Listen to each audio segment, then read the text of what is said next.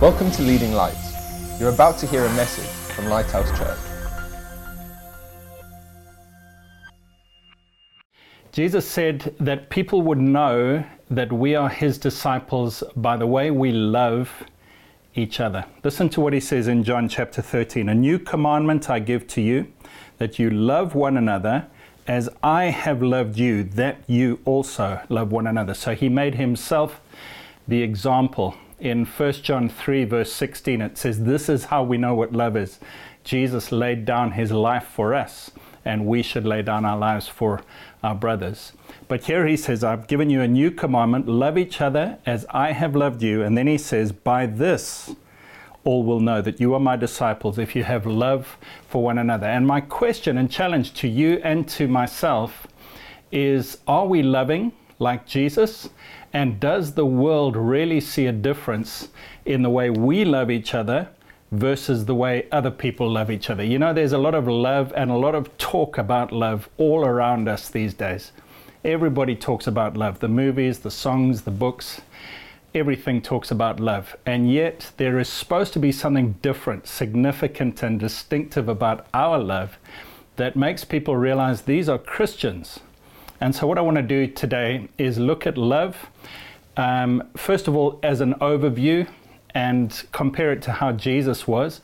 But then I want to drill down a little bit and start to talk about the difficult questions about how do we deal with disagreements? Do we just react like the rest of the world does, where we say, oh, I'm offended or I'm upset or disappointed, and so I'm moving on? Or do we work through issues? And I'm sure you will see by the end of today that this thing of love, not just displays Christ to the world, but it actually can change your life. If we walk in love as Jesus walked in love, it's not just a witness to the world, but it will change you and I.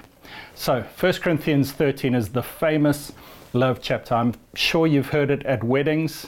It starts off very interestingly talking about if I speak with the tongues of men and angels but have not love, I'm just a resounding clong, gong or a clanging cymbal.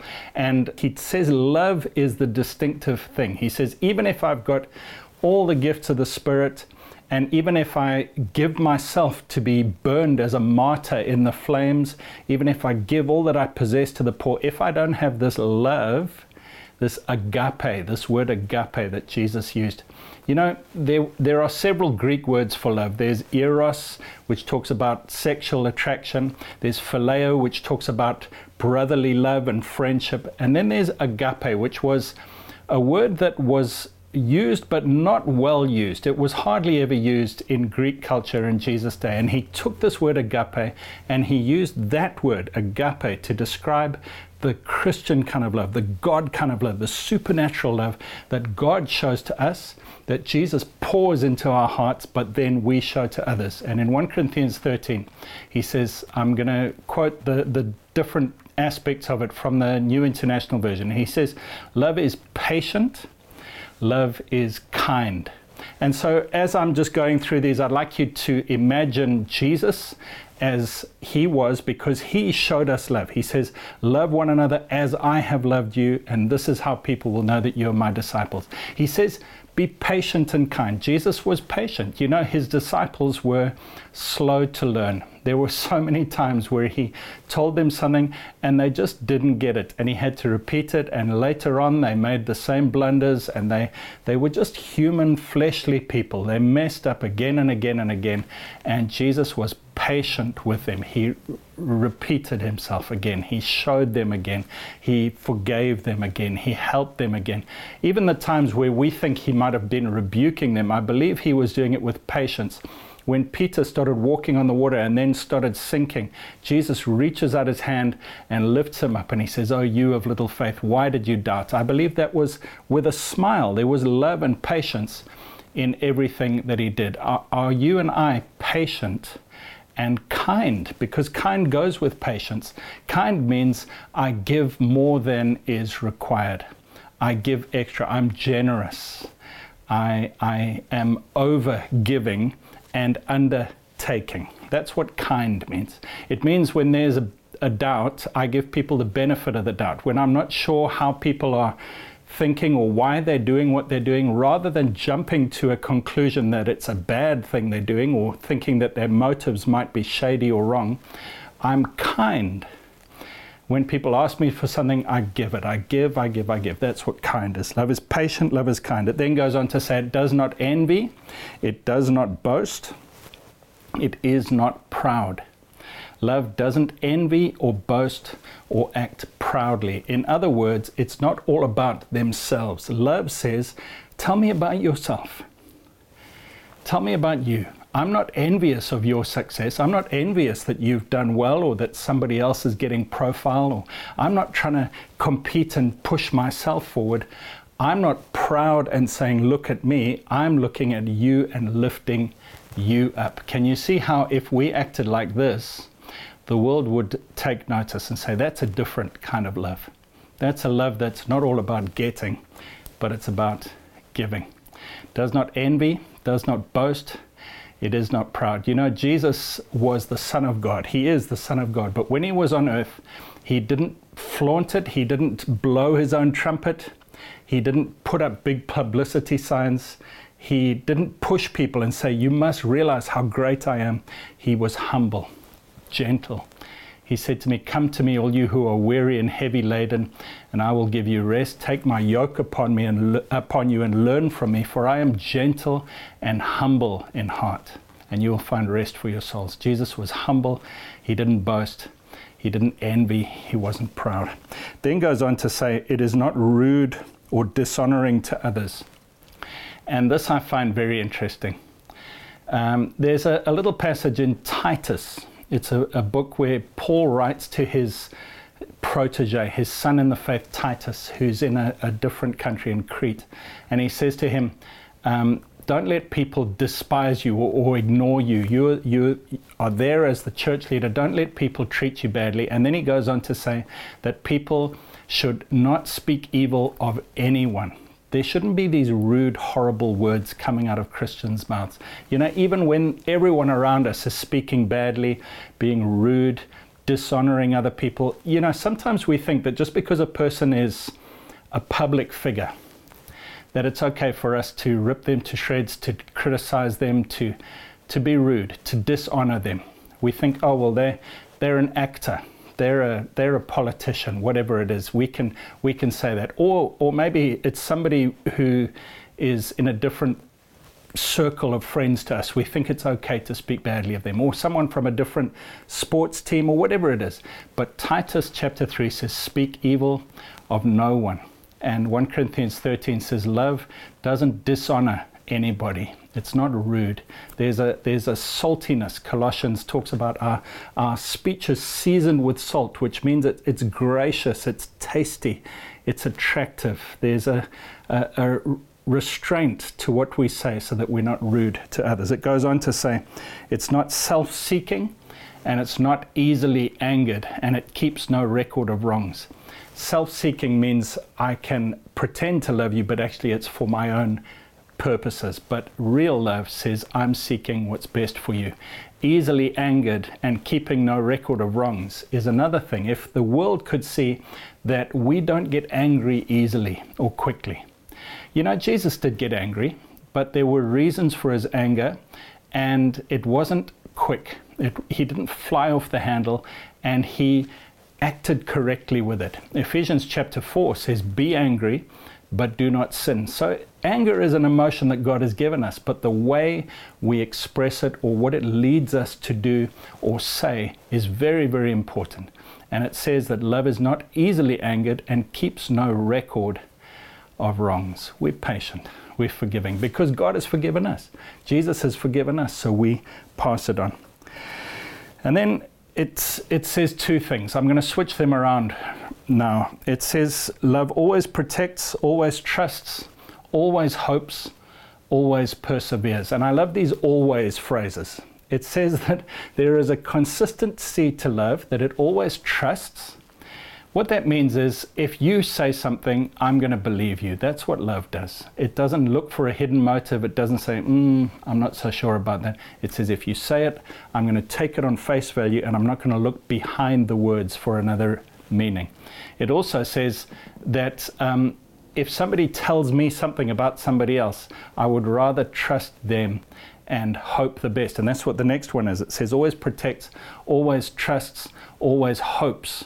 Hope means I look for the best and I hope for the best and I believe the best. I choose to believe the best about you.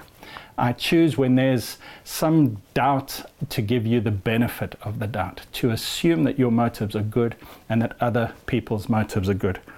And always protects means that I always will try to keep you safe from other people speaking harm. Can you see how, if we as believers were acting in this way, like Jesus did with other people, if we were acting like this, people would say there's something different about them.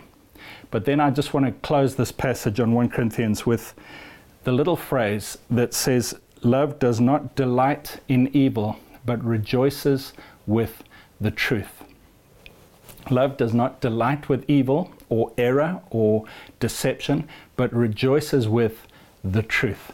And I want to spend a little bit of time on this because the truth is sometimes separated from love. Sometimes we think, if I love you, I'm not going to speak the truth to you. And um, it's okay for there to be some deception and, and, and some lack of understanding between us. Um, I'll, I'll, put up with error and, and things that aren't quite true just because I love you. I'll pretend, I'll pretend that things are the case. But actually, real love rejoices with the truth. We try to understand the truth. We want to know the truth. We, we don't want to pretend. We don't want to put on a show. We don't want to act something differently to what we really are. But also, we will speak the truth. And in the second part of this talk, we're going to look at how do we speak the truth in love when there's a disagreement, when there's something between us that isn't good, where, where somehow we've hurt one another. How do we speak the truth but do it in love? You know, truth can be like a knife, it can really hurt and wound. But if there's love behind that knife, then it can be like a surgery that heals and brings a good result. And so we're going to look at how do we speak the truth in love. Ephesians chapter 4 talks about us growing in maturity as believers and it says the sign of us growing in maturity in verse 15 of Ephesians 4 is that we learn to speak the truth in love. And I believe this is a key for us as Christians. This is one of the reasons we are not displaying to the world the love that Jesus spoke about, is because we haven't learned to speak the truth in love. We keep things secret, we keep things hidden, we let offenses build up within us, when there is a disagreement, we don't know how to handle it. We don't know how to speak to one another and deal with issues correctly. And there's an amazing little passage in Hebrews chapter 12 that I just want to close with before we go into the, the section about speaking the truth in love. And it says this in verse 14 Pursue peace with all people and holiness, without which no one will see the Lord. Pursue peace with all people. Try to have peace and good relationships with all people. Pursue peace. Pursue it. Run after peace with all people. But then it goes on to say, looking carefully, lest anyone fall short of the grace of God the grace is that kindness. You remember in the passage about love, it says love is kind and patient. That's grace. God gives us grace and kindness. It says no one should fall short of the grace of God, which means we don't pass it on to others. We're not, we're not giving people the benefit of the doubt or forgiveness. But then listen, it says, be careful that no root of bitterness springs up, causing trouble, and by this many become defiled. There is this infectiousness of an offense. When I hear that somebody else is offended towards somebody else, let's say somebody's crusading for a cause and they say, This is such a bad thing that this other person's doing. If I let that offense get into my heart, the Bible says it's a root of bitterness that grows in my heart and it spreads to other people. And many, many people get defiled. The answer is to let grace spread, to pursue peace with all people, and as we're going to see now, to learn to speak the truth in love. The first thing the Bible says in Matthew 18, it says, If your brother sins against you, go and show him his fault just between the two of you. And this is one of the things that we try as a church to teach and to practice. We say that we should be able to be honest with each other. You know, the great John Wesley, he was a great preacher in the 1700s. He caused a massive revival of Christianity around the world, not just in England. And he used to give instructions. He had 12 points for all of his preachers who we would send out to do ministry around the world. And I want to just read you three of them, three of the things that he said. He said, Believe evil of no one. If you see it done, that's fine. But otherwise, take heed how you credit it. Put the best construction on everything. Remember, the judge is always supposed to be on the prisoner's side. So he said, Believe evil of no one. If somebody tells you that something bad has been done by someone, he said, Don't believe it. Give them the benefit of the doubt. Put the best light that you can on it. The second thing he said was, Speak evil of no one. Believe evil of no one. Speak evil of no one. He said, um, don't let your words become like a canker or a sore. Keep your thoughts within your own head until you come to the person concerned. He said, Speak evil of no one. Never say anything bad about anyone else. And then, thirdly, he said, Tell everyone what you think about him. And tell him plainly and as soon as possible, otherwise it will fester in your heart. Make all haste, therefore, to cast the fire out of your bosom. Believe evil of no one, speak evil of no one, but tell people plainly if you have something against them. And this is what Matthew 18 says. It says, If your brother sins against you, go to him alone, just him. Don't speak to somebody else about it. Don't let it fester. Don't worry about it. Don't put a, a weird uh, assumption that you think you know why they did it. Go and speak to them. Listen to what they say. Speak the truth in love, the Bible says. And so we believe that it's important to be humble and to go and speak in, a, in an honest way with one another. And then there is another aspect of this that I just want to bring out. You might say, why are you talking so much about this? Because we believe that relationships are what make a church strong, but also broken relationships can destroy a church. We could have the best uh, preaching, we could have the best worship, but if our relationships break, then the whole church is vulnerable. And God says many places in the Bible, make every effort to keep the unity of the Spirit. Just be of the of like mind. And so we want to have that that like-mindedness in our church. And the way we're going to do it is by relationships. Just stay with me where I go through a few verses from Proverbs 26. Proverbs is an Old Testament book and it's just so full of wisdom. Solomon wrote all the wisdom that he learned through all his years. He was called the wisest man alive when he was uh, alive. And he wrote some verses about relationships, but especially about speaking, that I think you will find so helpful. The first thing is Proverbs 26, verse 17. I'm just going to read the few verses. He starts with verse 17. He says, He who passes by and meddles in a quarry, quarrel not his own is like one who takes a dog by the ears. he says, if you pass by and you hear somebody having a quarrel with somebody else, he says, if you get involved, it's like taking a dog by its ears. You know, when I was very small, we had a dog, and the next door neighbor's dog would come and eat from our dog's food bowl every single day. And every single day there was a fight between these two dogs where our dog would try to fight and, and send away the, the next door neighbor's dog who was trying to steal his food. And my mom and the rest of our family didn't quite know how to handle this. We would shout at them. We even tried throwing water on them, but we couldn't stop them fighting. And the one day my mom grabbed the dog's ears, our dog's ears, and both dogs bit her. I want to say to you that if you hear of a quarrel with somebody else, you are asking for trouble if you a, listen to the quarrel. B, get involved in the quarrel. If you try and somehow take a side or, or try and work out who's right and who's wrong, or say, I'm going to stand up for this person or I'm going to get involved, the Bible says don't get involved in someone else's quarrel because you don't know all the facts. you aren't involved. You know, as a pastor, I've counseled many married couples, and I've had one person from the couple come to me and tell me how bad the other person is. And if I were to believe them, I would build up an anger and an animosity to the other person. But I've learnt to say, I need to hear both sides of the story if you're asking for my advice. I'm a pastor, so I'm asked to help their, their disputes. But I want to say, for most of us, we are not supposed to get involved. Please don't get involved in somebody else's quarrel. He then goes on in the next verse to say, like a madman who throws firebrands, arrows, and death is the man who deceives his neighbor and says, I was only joking.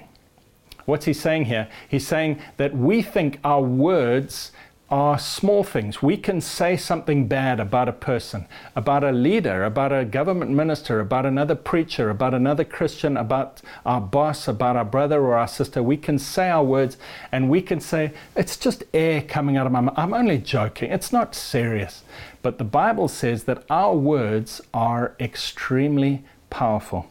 He says, like a madman who throws firebrands, arrows, and death. It's like somebody going into a crowded marketplace and starting to throw hand grenades around. When we start saying things about other people, our words are powerful. Jesus said that we will give an account on Judgment Day for every idle word that we have spoken. James chapter 3 says that our tongue is like a rudder that can guide a ship, not just our own lives, but other people are guided by our words. And Proverbs 18 says that life and death is in the power of the tongue. Wow.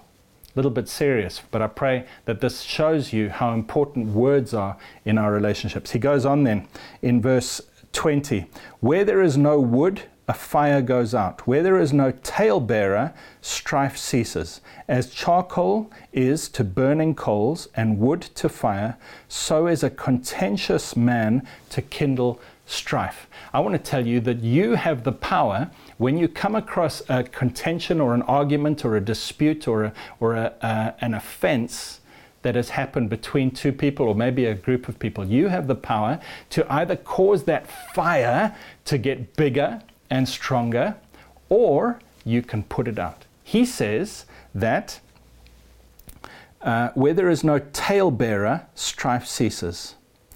A contentious man can kindle a fire. If we are contentious or we are a talebearer, in other words, if we want to get in there, if we want to give our opinion, if we want to tell somebody else about the fight so that they can get involved, we are being like fuel to the fire. Or we can withdraw that. We can say, I'm not going to get involved. I'm not going to judge. I'm going to think the best, and that fire will die down. And then he goes on to tell us why this problem exists. In verse 22, he says, The words of a talebearer are like tasty trifles and they go down into the inmost body. We have a, a wickedness in our hearts where we love gossip.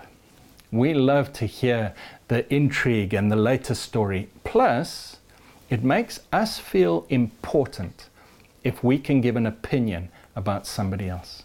You know, if I go to so and so, my brother, and I say, Have you heard about what Jack did to, to Joe?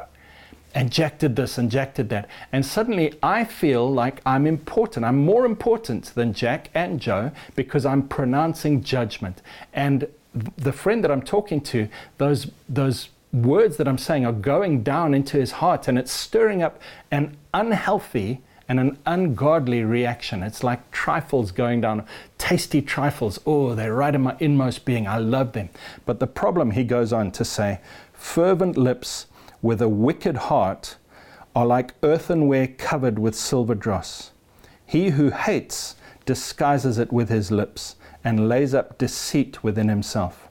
When he speaks kindly, do not believe him, for there are seven abominations in his heart. Though his hatred is covered by deceit, his wickedness will be revealed before the assembly. Whoever digs a pit will fall into it. He who rolls a stone will have it rolled back on him. A lying tongue hates those who are crushed by it, and a flattering mouth works ruin. He says we need to be wise. We need to take the blinkers off and realize when I hear somebody gossiping, speaking about another contentious argument, speaking about another person, actually it's hiding deceit. It's like an earthen jar that looks nice because it's covered in silver paint, but actually, he says, it will be revealed. And whatever we do to others, it'll roll back and fall on us. When you're in that environment, you may feel like the important one because you're sharing or listening to gossip, but eventually you'll be the victim of it. And it is painful when somebody gossips about you. Psalm 133 says, Behold how good and how pleasant it is when brothers dwell together in unity. It is like the oil of God poured down on the priest's head and it runs down on his beard, on his robes, all the way to the hem of his garment. It is like the blessing of God. It's like all the dew of Mount Hermon, which is a big mountain, was poured onto little Mount Zion. And then it says, For there the Lord commands a blessing, even life forevermore. When we dwell together with love, with unity, with honesty, where we're able to talk honestly, where we trust and we don't backbite. Thanks for listening. Please visit leadinglightsnetwork.com for more resources and subscribe to our podcast on iTunes. Please consider supporting this ministry by making a donation on the giving page at leadinglightsnetwork.com or lighthousejersey.com.